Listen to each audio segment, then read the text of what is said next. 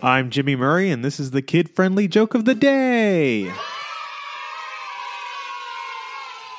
Today's topic is Aladdin. Why were Aladdin's lights always changing luminosity and lightness? Because Aladdin kept rubbing his lamps. I don't know why Aladdin had to pursue a princess. Apparently, if you gave him a saxophone, he made a pretty good Jasmine.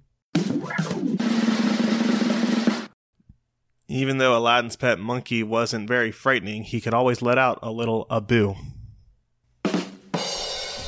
Don't forget to tell your parents to send us their suggestions and yours to at the Jimmy Murray on Twitter.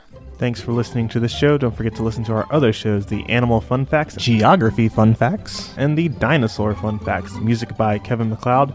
Yay, sound effect by Neurologic. I'm Jimmy Murray, and your executive producer is Chris Kremitzos. Keep laughing.